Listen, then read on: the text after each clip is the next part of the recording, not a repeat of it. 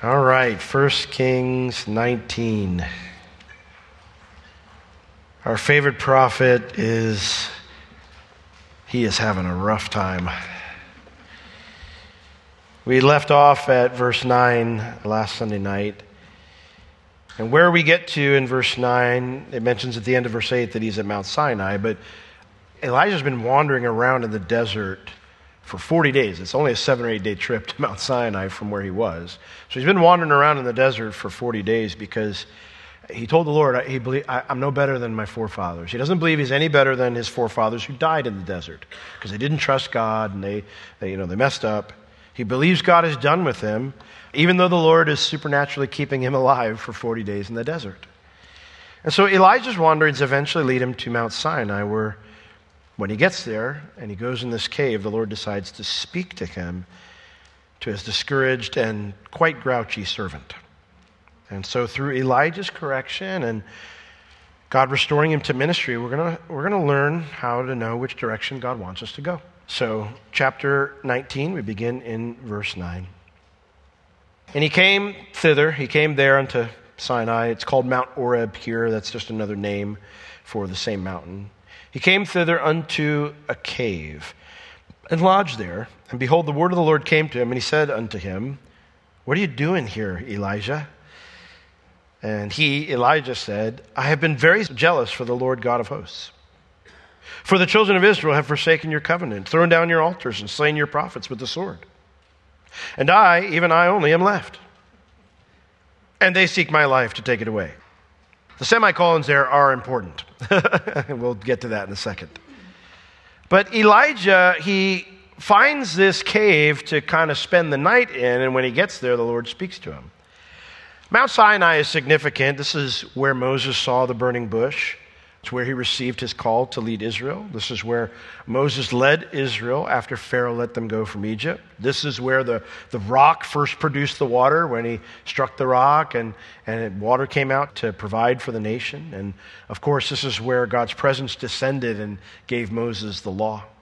But this isn't just any cave that Elijah goes into. Literally in the Hebrew, it says he came thither unto the cave. Not just any cave, but the cave. We are going to find this evening, uh, depending on how far we get, but we will find quite a few parallels between Elijah's experience in this chapter and Moses' experience when God hid him in the cleft of the rock, when Moses said, God, show me your glory.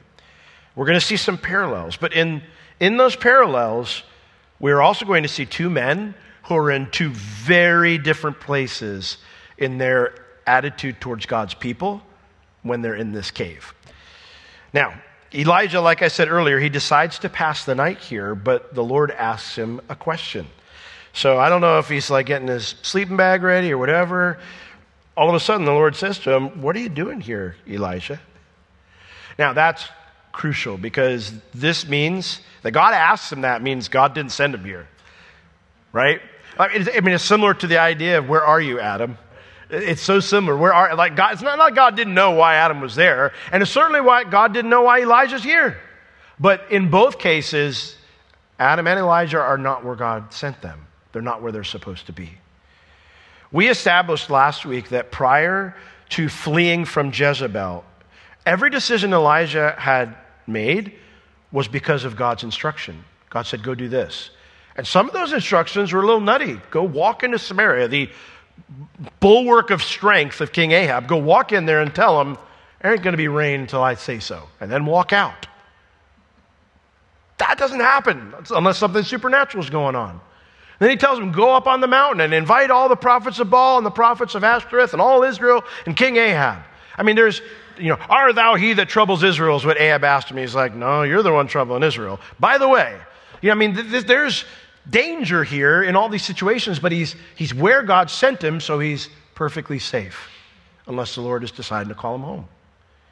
So we established that every up to this point, prior to fleeing Jezebel, everything Elijah did, all God's plan. This trek, this journey, that's all Elijah's plan. That's not God's plan. He was out of God's will for his life right now. It is crucial to make decisions based on God's leading. Like, when we're going to make decisions in life, uh, whether they're basic or, or major, we, they need to be based on God's leading. Now, most of our decisions in life are not complex. For example, the Bible says don't steal. So that means I don't decide to stop working at 4 p.m. but put 5 p.m. on my you know, clock out time, right? You know, like that's a no brainer. Like I don't need to go, God, is it okay for me to leave at four and lie, you know, that I stayed till five? Like we don't need to like do a whole lot of research to figure out what God's will for us is in that situation. So most of our life really is there. Like, you know, you know, um, be angry and sin not. So it's not okay to lose your temper with the kids, you know? And I can't do that right now. I want to do that, but I can't do that right now.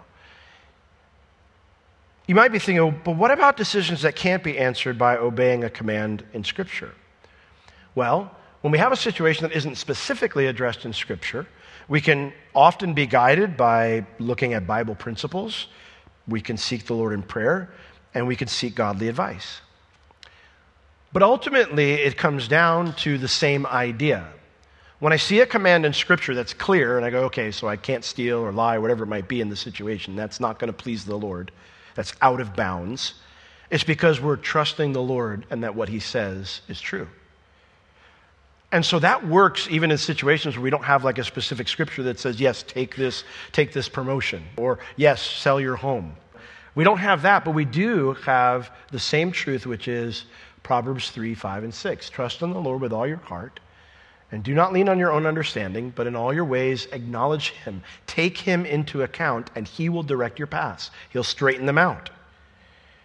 Proverbs 3, 5 through 6 is not a platitude. You know, it's not just ooh, a, a pithy thing to say. Like, it's how we're supposed to live.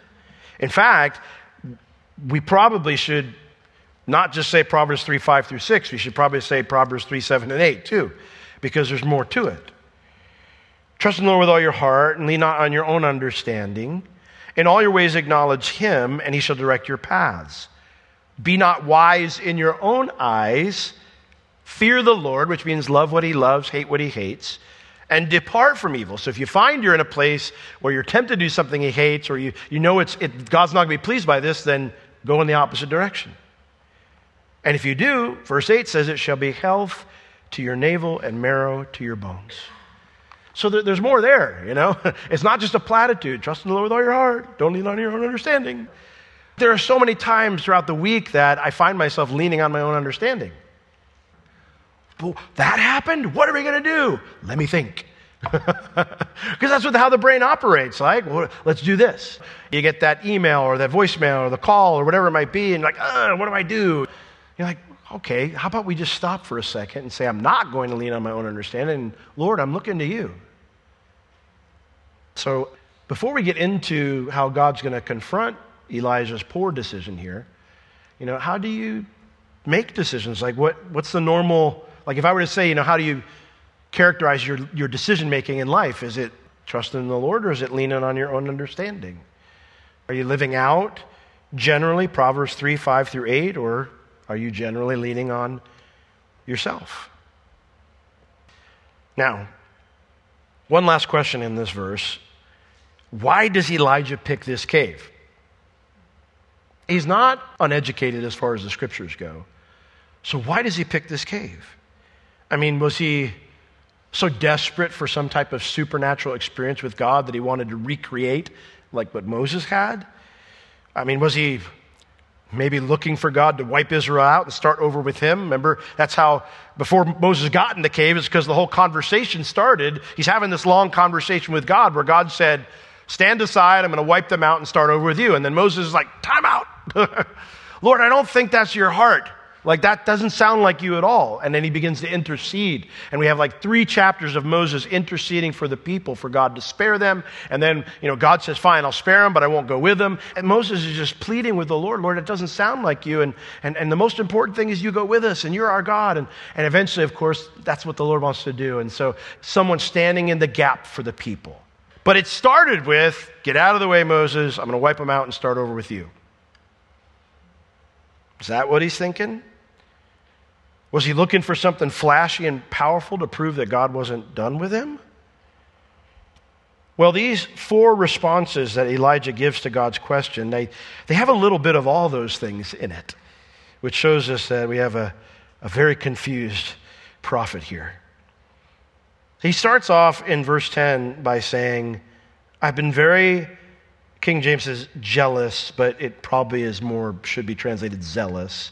I've been very zealous for the Lord God of hosts, colon, which means he pauses. It signifies a pause where you're waiting for a response.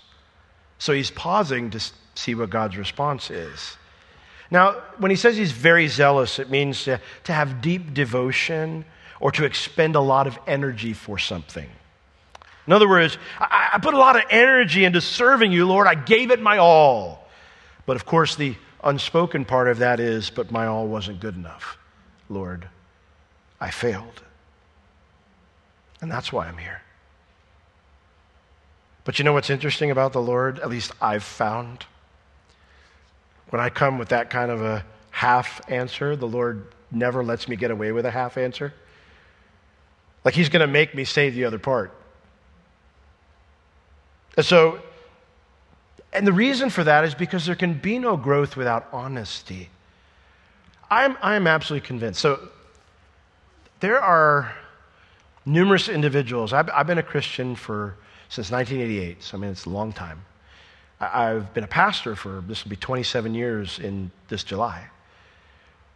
I've seen a lot of people come and go. I, I have met people who had tremendous anointings, giftings on their life. And, uh, you know, I watched some of them really faceplant, and not just once. Elijah's a man who had an incredible anointing on his life. But if we refuse to be honest with the Lord, we're going to hit a wall. And that's kind of where Elijah's at right now. Without coming clean before the Lord, there, there can't really be growth. And so the Lord doesn't reply. He doesn't give any answer when Elijah kind of, I, have given it all, my Lord. I, I, have been, I've worked very hard for you. I gave everything I had. The Lord's like, yeah, there's something else in your heart there that you need to tell me about. So Elijah, instead of doing that, he adds to his logic of why he's here. He next, he says, after this pause, when God doesn't reply, he says, For, so now it's his second excuse, for the children of Israel have forsaken your covenant, thrown down your altars, and slain your prophets with the sword. Semicolon, pause. Is that good enough, God? They had done these things. In fact, Elijah had to repair one of those thrown down altars when he was on Mount Carmel. But I, I do think it's interesting that Elijah, in his explanation to God of why he's here, he goes back to the state of things in Israel before the events of Mount Carmel. He's almost acting like nothing happened on that mountaintop, which means this still isn't a confession. Rather than be honest and tell the Lord he thinks he's a failure, he tells the Lord his entire ministry was a lost cause to begin with. This was how it was beforehand, and nothing's changed. It's still this way now. The reason I'm here is because your people are a mess, God. There isn't anything else that can be done for them. Maybe you should just wipe them all out and start over with me, like you said you'd do with Moses. And yet, within that statement, there is still an unspoken truth. Not just your people are a mess, but I wasn't good enough to bring them back. I failed. I failed to bring your people back. I don't think it's a coincidence that God finally decides to speak to Elijah once he's in this cave. Because the reason Moses was in that cave was because he'd been interceding for God's people when they'd sinned with the golden calf. And it's almost as if the Lord's saying, Elijah, you're acting like Moses, but you've forgotten why Moses was here. You've forgotten how Moses got to this cave. I cannot claim to be zealous for God but give up on his people. I can't. I can't claim God's people are a lost cause when God was working in some people's lives. The truth is, there were people on the mountain who did return to the Lord. And no one tore down the altar that Elijah rebuilt up there.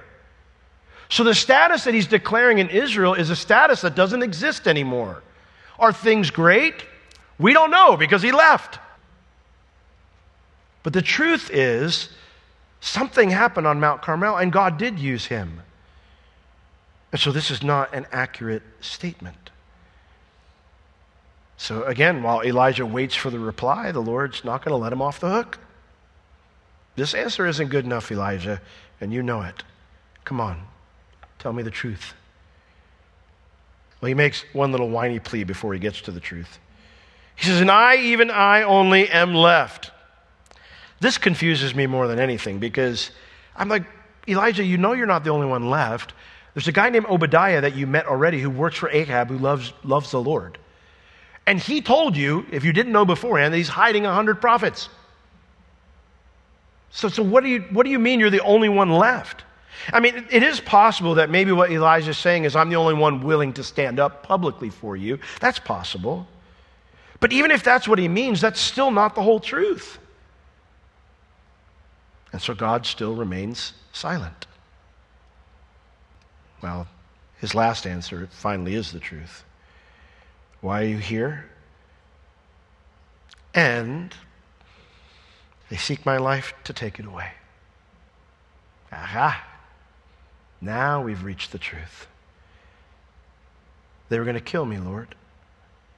Everything failed. I was afraid, and so I ran.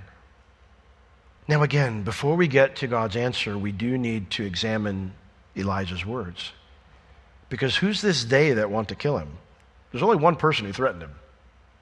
Who's this they? Fear is the opposite of faith.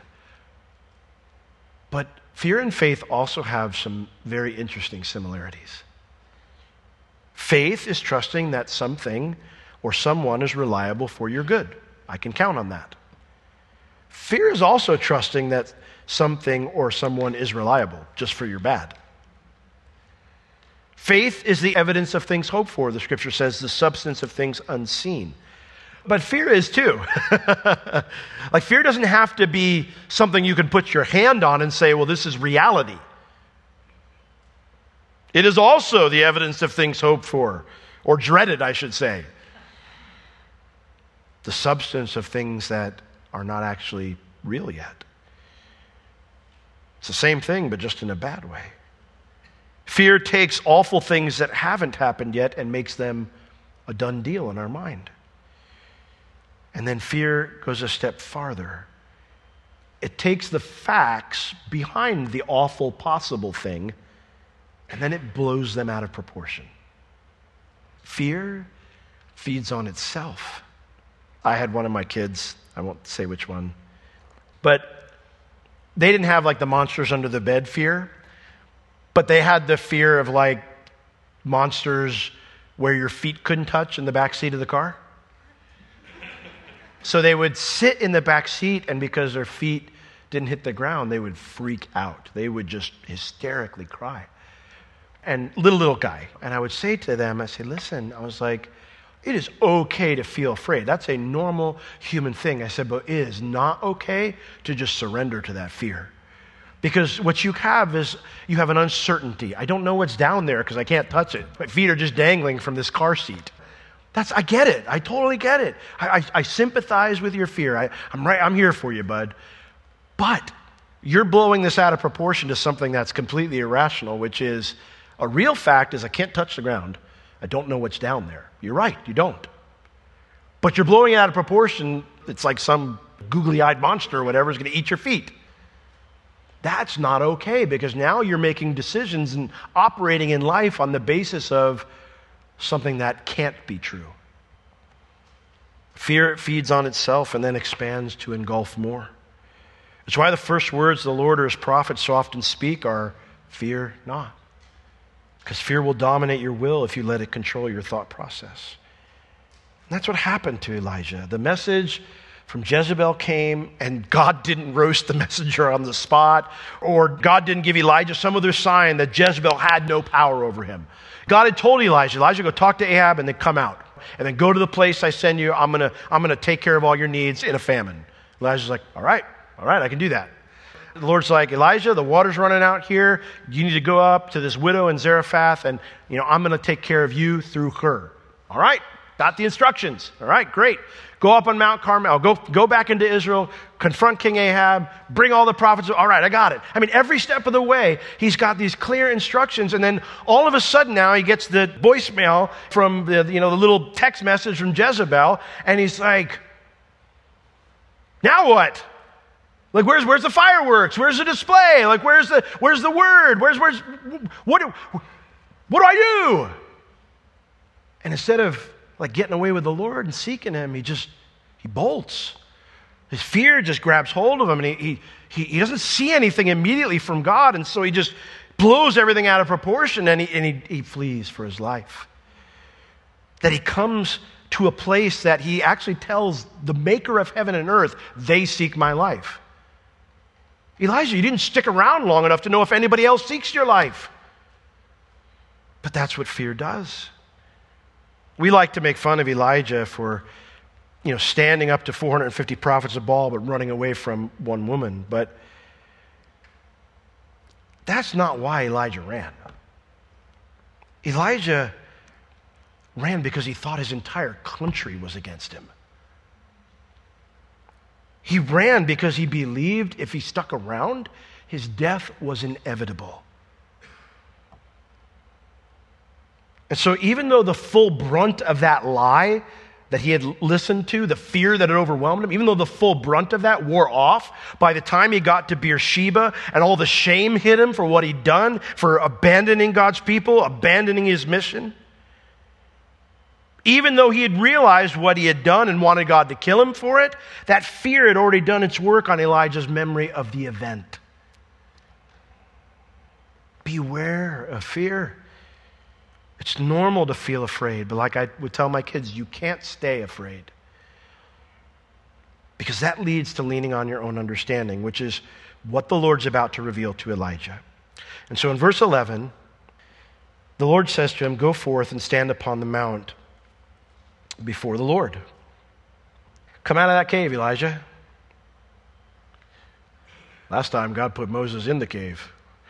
Why do I got to come out of the cave? Oh, you're going to come out of the cave and you're going to stand before the Lord, he says. literally, in the Hebrew, it reads, You're going to face the direction of my face. Again, I don't think Elijah's not educated in Scripture. He has to remember God's words to Moses in Exodus 33 when the, Moses said, Lord, show me your glory. And the first thing God says is, No man can see my face and live. And what he tells Elijah right now is come out of the cave and you're going to look right in my face. I mean, I've had my kids at that time where I'm like, go to your room, I'm going to talk to your mom. And then, you know, you, you walk in, you're like, come to my bedroom. And, you know, they, they got that look like, oh no, like it's going to happen, it's over. And they make the long walk. come out of the cave. He has to be thinking that his death is imminent, right? Here it comes. I'm going to get what I deserve for my failure. And yet, God doesn't kill Elijah. Keep reading, it says, And behold, the Lord passed by. That's the same exact word that God used when he passed by Moses. Same exact word. And the Lord passed by and declared the name of the Lord. Same thing here. Except, whereas God declared his name to Moses, Elijah gets a fireworks show. It says here that the Lord passed by, and a great and strong wind rent the mountains and break in pieces the rocks before the Lord. Now, God's presence came, and the mountain is falling apart this massive whirlwind comes, and that has to be terrifying. I mean, all these rocks are flying around Elijah. But it tells us the Lord was not in the wind, which is why Elijah's still alive. For all the rocks flying around Elijah, he's spared because God's glory wasn't in the windstorm that could tear apart the fabric of our planet. Elijah didn't see the face of God by seeing the windstorm says next, and after the wind, an earthquake. but the Lord was not in the earthquake. I'm not an earthquake expert, but I can't imagine a good place to be during an earthquake is on the side of a mountain. Just get just a guess. And yet Elijah is spared again because seeing the earthquake wasn't the same as seeing God's face. There was no intimacy, no closeness with God there like you know Moses was going to experience. So next it says in verse 12 after the earthquake a fire but the Lord was not in the fire. The word fire here, it's the same word for what happened on Mount Carmel. It means a gout of flame. It could be a lightning bolt, but uh, whatever. It's likely a repeat. What here he's on another mountain, he saw fire consume the sacrifice, and all of a sudden fire hits the mountain again. But Elijah realizes the Lord's not in the fire. He's spared because seeing that fire wasn't the same as seeing God's face. God is showing his frightened, grumpy, frustrated prophet that Elijah was looking for something that was less than what he needed.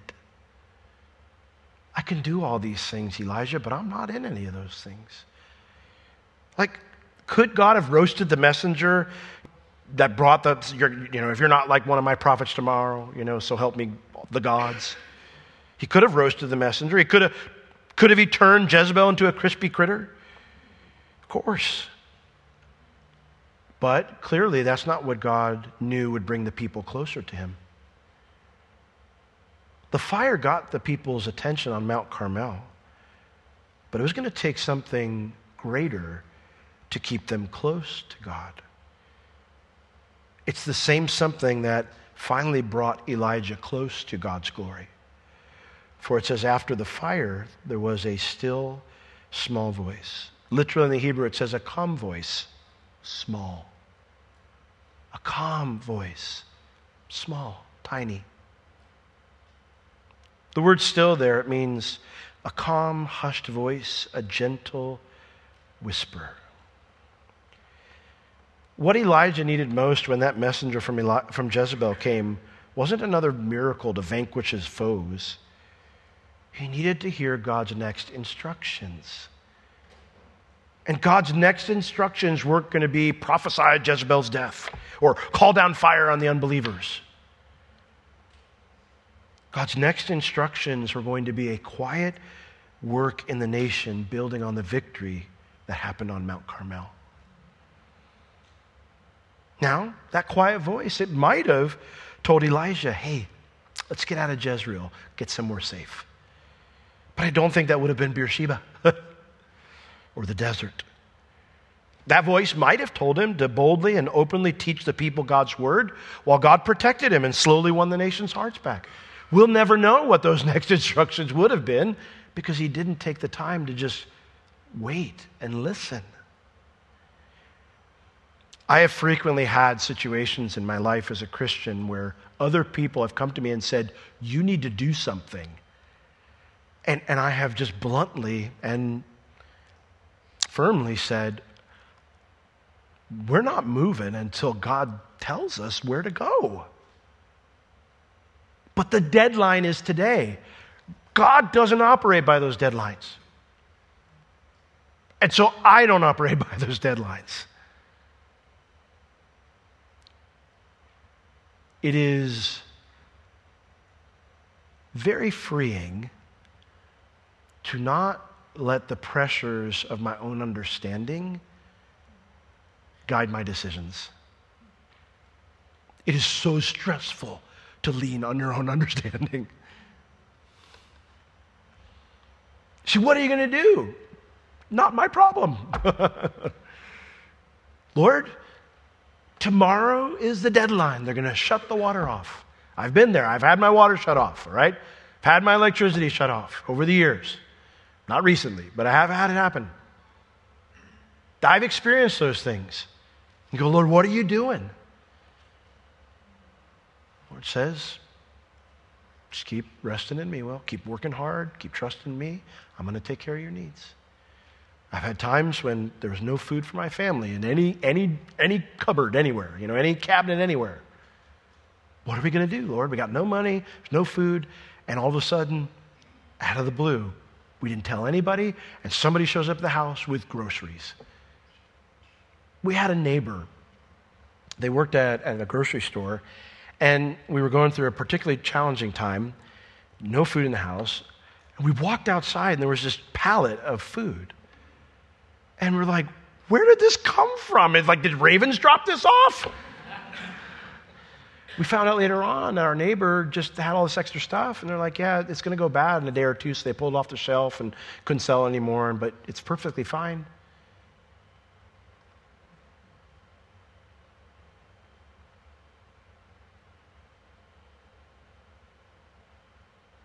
The point that God is making to Elijah here is that the work he was going to do from this point on was going to be a quiet work. His work was to draw the people into a personal encounter with him, just like Elijah was having now. It wasn't to have a fireworks show every week. You know, I, I who doesn't want to see a miracle? Right? Like, like it's always cool when somebody calls up and they're like, I went forward for prayer on Sunday morning, and, and the, the, prayer team, they, they anointed me with oil, and, and I'm healed. And you're like, that's awesome. like, that's incredible. All right, let's do it again, Lord. Who doesn't want to see, like, God visibly move where everybody knows? But that's not the normal way God works all the time. A lot of time, God's doing all these little miracles that only I can see. And I would say, nine out of ten times, He's doing the miracles in my heart, changing me. The miracles have very little to do with the external stuff going on around me. Those are all the things that God's allowed in my life to shape me to do the miracle in my heart. Elijah might be trying to be like Moses here, but he had lost Moses' heart for God's people. And what's crazy about this is that Moses, at this point, when, when he's at this point in the cave, like he's got a lot of reasons to lose hope. like he has a lot of reasons for when God says, Step aside, let me wipe him out, to go, Go for it, Lord. I'm, I'm done too. I'm done too. He's got way more reasons than Elijah to feel that way. But he didn't. Moses stood in the gap for God's people which is what Elijah's ministry was going to look like from now on. It's not going to be all the, you know, fire coming down from heaven and, you know, triumph over the prophets of Baal. No. You're going to bring people into a personal encounter with me. I don't know everything that God said. We get a little glimpse of what he says in a second, but I don't know everything that God said to Elijah in that still small voice before Elijah comes back to the entrance of the cave. But the point that, that God is going to make to Elijah is Elijah, your ministry is not a failure. In fact, it was a success. It was a success. Everything was going just as I'd planned for it to go, Elijah. Like you did everything I told you to do. That's success. Everything was going just like the Lord planned until Elijah stopped following the Lord's instructions and ran away. Which means that Elijah needs to get back to following God's instructions. He needs to get the next set of instructions from God. Because the only way his ministry will be a failure is if he doesn't do that right now, if he just keeps wandering around. Now, because Elijah knew he was going to come, to fa- come face to face with the Lord through his word, and there's I don't have time to go into it tonight, but there's a couple ways that the Hebrew phrases the Lord's word here, and it's, it's talking about Jesus. So, so he's going to come face to face with the Lord's word. He's going to come face to face with the Lord in his glory. And so, because he knows that's what's going to happen next, I find it interesting that he acts differently now. Look at verse 13. And it was so when he hears the still small voice again. I don't know everything God said. But when he hears it, now his whole attitude's a little different. He says, he wrapped his face in his mantle and he went out and he stood in at the entering of the cave. Now, remember earlier I mentioned what did God say? No man can see my face and live, right? And Elijah's, I'm going to die. I'm going to go out. You know, and he goes out, and there's fire, and there's lightning, maybe, and wind, and uh, earthquake. And he's alive. But then he hears the still small voice, and whoosh, he's absolutely humbled. This is, this is the real deal now. Like the Lord wasn't in that.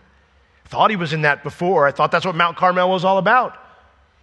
But now I see what it is, is that he's, it's, it's the time when I would spend with him on my face and he would instruct me. And that's where we're going again. And I'm not ready to die. I whined a lot about wanting to die, but truth is, I don't want to get crispy crittered. Because he knows when the Lord brings his word, he's going to come face to face with God. And so he wraps, literally, the word wrap there, means to cover, to wrap up his face. Elijah is there. He's before the Lord and he's got his face is all wrapped up. He's not seeing God's face. He's got his, his his cloak. He takes his cloak off and he wraps it around. Again, I find it interesting that the man who asked God to kill him now does everything to make sure he doesn't die. He wants to hear God's instructions, but he doesn't he doesn't want to see God's face like this. He's not able to see God's face like this. And so it tells us that he went out. Literally, that means he descended. So, he, so he, he's outside on the mountain, and so he descends to the back to the entrance of the cave. And behold, there came a voice on him and said, What are you doing here, Elijah? I absolutely love that God asked him the same question. Like I read this, I every time I read this part of scripture, I just laugh out loud. I laugh out loud because this is so much like my relationship with the Lord. It is so true to life. God will convict me about something, I storm around for a bit or pout or get into a funk. But then I come back to the Lord about it, and the Lord doesn't budge an inch. All right, Lord, I'll, I'll come read my Bible again. I say, that's great, but let's talk about this. Well, I kind of just wanted to like read Psalm 23. Like, you know, Lord is my shepherd, shall not want. Yeah, but we need to finish that conversation about loving your wife. Yeah, well, well you know, that's, that's great too, but Psalm 23 would be nice.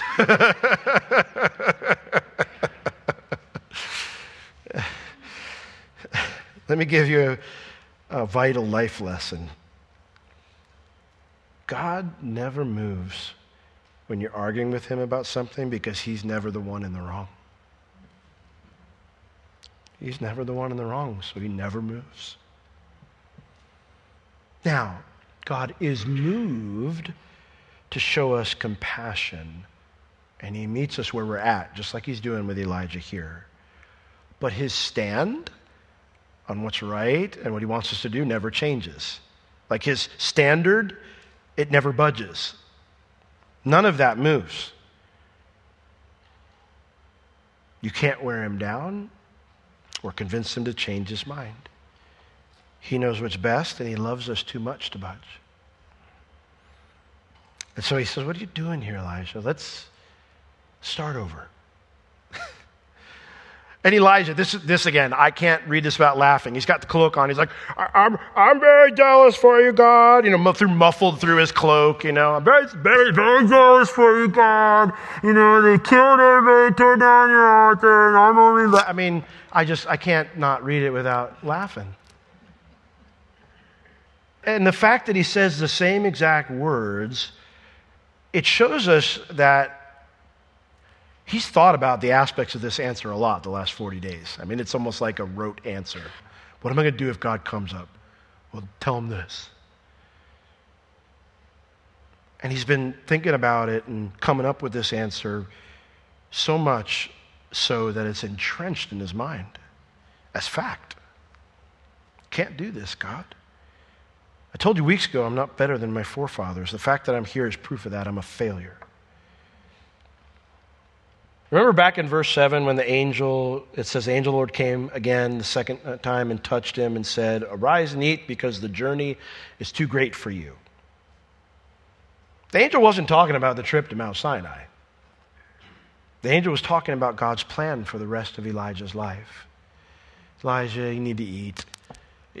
I know you're not where you're supposed to be, man. I've, I've seen this story a thousand times. Man walks away from the Lord, and then God goes, chases him down. God's not done with you, son. Eat up.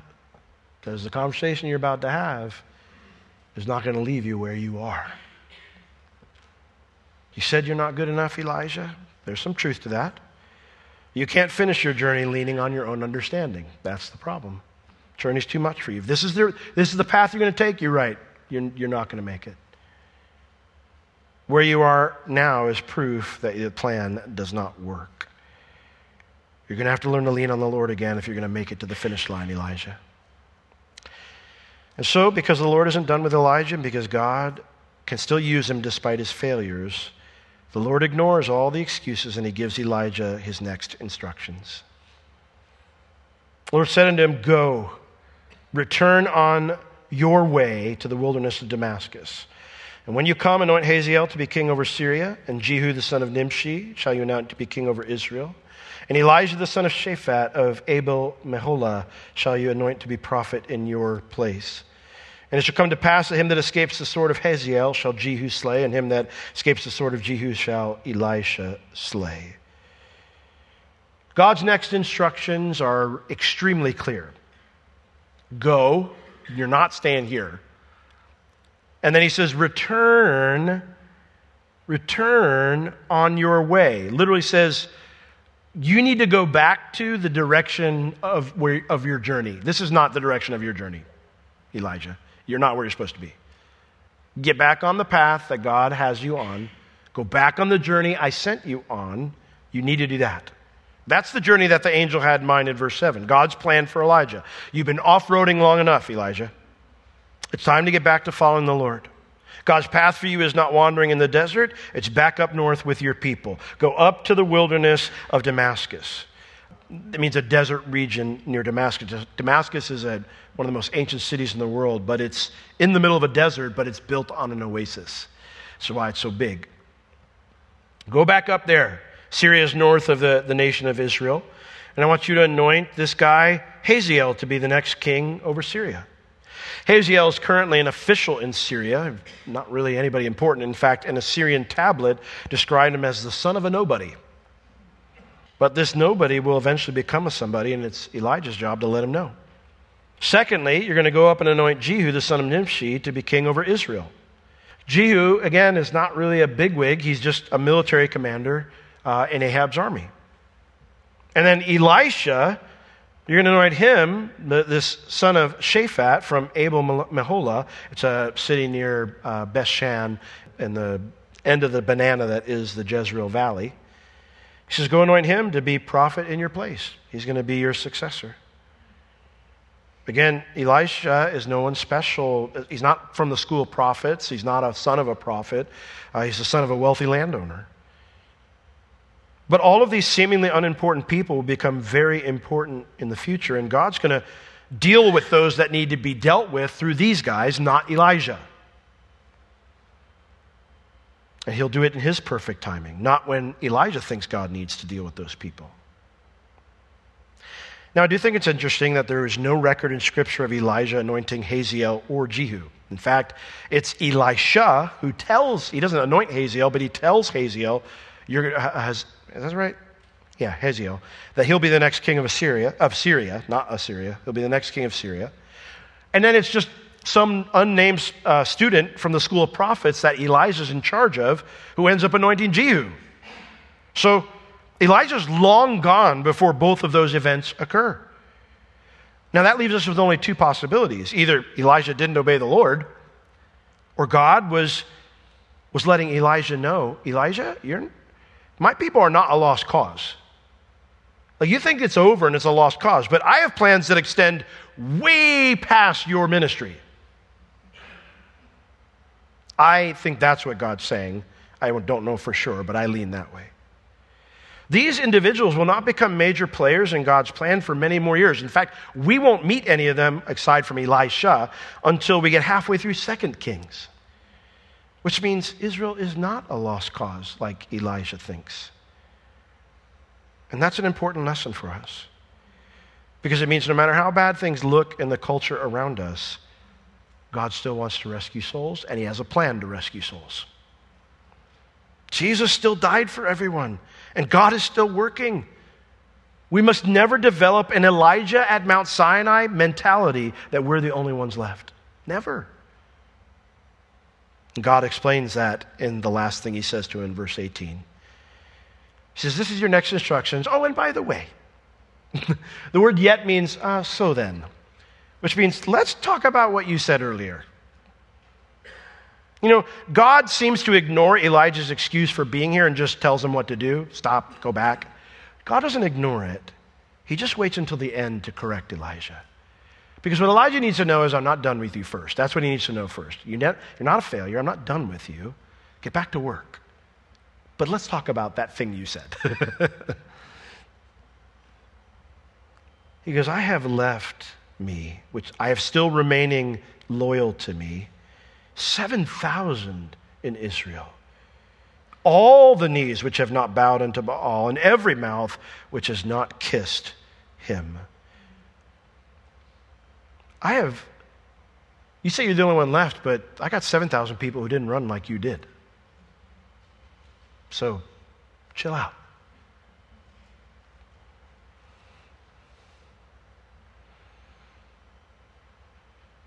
I've got lots of people who have not bowed in worship before an idol or kissed the little wood or metal idols people kept in their homes. These kissing and bowing, they're ancient gestures of devotion. Uh, it was a pagan way of showing worship or love for a deity. I find it common for I see people kissing a crucifix or a, a cross today, and I realize that people aren't trying to recreate a pagan practice when they do that, but that does have its roots in idolatry, not our faith. Like that's not something you see the people of God doing in the scripture. And so, based on the second commandment, no matter how pure the motive might be, that's not something we should do. Now, God's point is Elijah, you're wrong. You're wrong. I'm sure that Jezebel tried to crack down once Elijah ran off, but God makes it clear to his prophet that many refuse to give in and many refused to go back on their new commitment on Mount Carmel.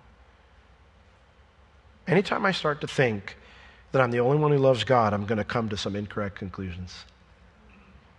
God always has a remnant. That's what his word says. Always. And there's almost always someone out there who loves him more than I do. Humility is even more important when the culture turns away from God. Because when believers become proud and kind of secrete themselves away because we're just going to bunker down until Jesus comes back, when believers do that, it keeps the culture moving in the wrong direction. In 1 Peter chapter 4, I'm out of time, so you can read it on your own, but in verses 14 through 19, it talks about how judgment starts here in the house of God, not out there. You know, Elijah's like, God, why didn't you get him? And the Lord's like, eh, kind of need to deal with you first. Judgment starts here. Like God's discipline and ministry to get us right starts here, not out there. I'm not saved because I'm better than the unbelievers around me. I'm saved by the grace of God because, in my own way, I'm just as bad as all the unbelievers around me. Disdaining the culture is never the answer looking at how I can follow Jesus more faithfully is the answer. So let's all stand. We didn't get through the chapter. I'm not going to skip those last three verses because I think when you read them, you're going to see Elijah's still grumpy, but he does get back on God's path for his life. And, you know, so I would say to you tonight, maybe if you're, you've been struggling with being grumpy or discouraged or feeling like a failure or just feeling like it's hopeless, like, like oh, none of my coworkers care about anything about the gospel. They don't want to hear it. Okay, it's all right. God's still working. He put you there. That's evidence he's still working. He put you there. That's evidence that he still wants to reach them. And I have found it to be crazy how more often than not, when I lead someone to Christ, it doesn't happen because I've, like, it's this slow buildup where I'm like, oh, yeah, we're, we're getting there. We're going to win this guy. Often it just kind of comes out of the blue where they're like, my grandma just died and I don't know what to do. And you've been there that whole time, putting up with the nonsense and just staying steadfast, loving people, preaching the truth, you know, being more being Jesus to them. And in that moment when God gets them, you're still there. So don't go run to Mount Sinai. Stay where God puts you. Be obedient. Love people. Whether you see results or not, success is not based on whether you see the miraculous things going on around you. Success is about following God's instructions. Amen? So, Lord, we need direction for our life and, and we want to follow your instructions. We realize that, Lord, most of your instructions are right here in your word. Like, like we've got plenty on our plate to, that we need to work on as regards that. But, Lord, even in the areas where your word doesn't specifically address what we need to do next, Lord, we want to be those who do not lean on our understanding. We want to be those who trust in you with all of our heart. So, Lord, you know everybody here tonight. You know their work situation, their family situation, their marriage situation, their friendship situation. Lord, you know what's going on. You know where they need direction. And so I pray that, Lord, either you lead them to the scriptures that will have the principles or the commands to let them know what they need to do. Or, Lord, as they are leaning on you and not themselves, as they're waiting on you, Lord, with that still small voice, that hushed whisper of just sitting at your feet, reading the word day by day, trusting that you, if they ask, they'll receive, if they seek, they'll find, if they knock, the door will be opened. Lord, that you're going to guide them. Lord, give them that confidence tonight. And as they commit it to you, Lord, fill them with your spirit so they can live that commitment out. I pray in Jesus' name. Amen.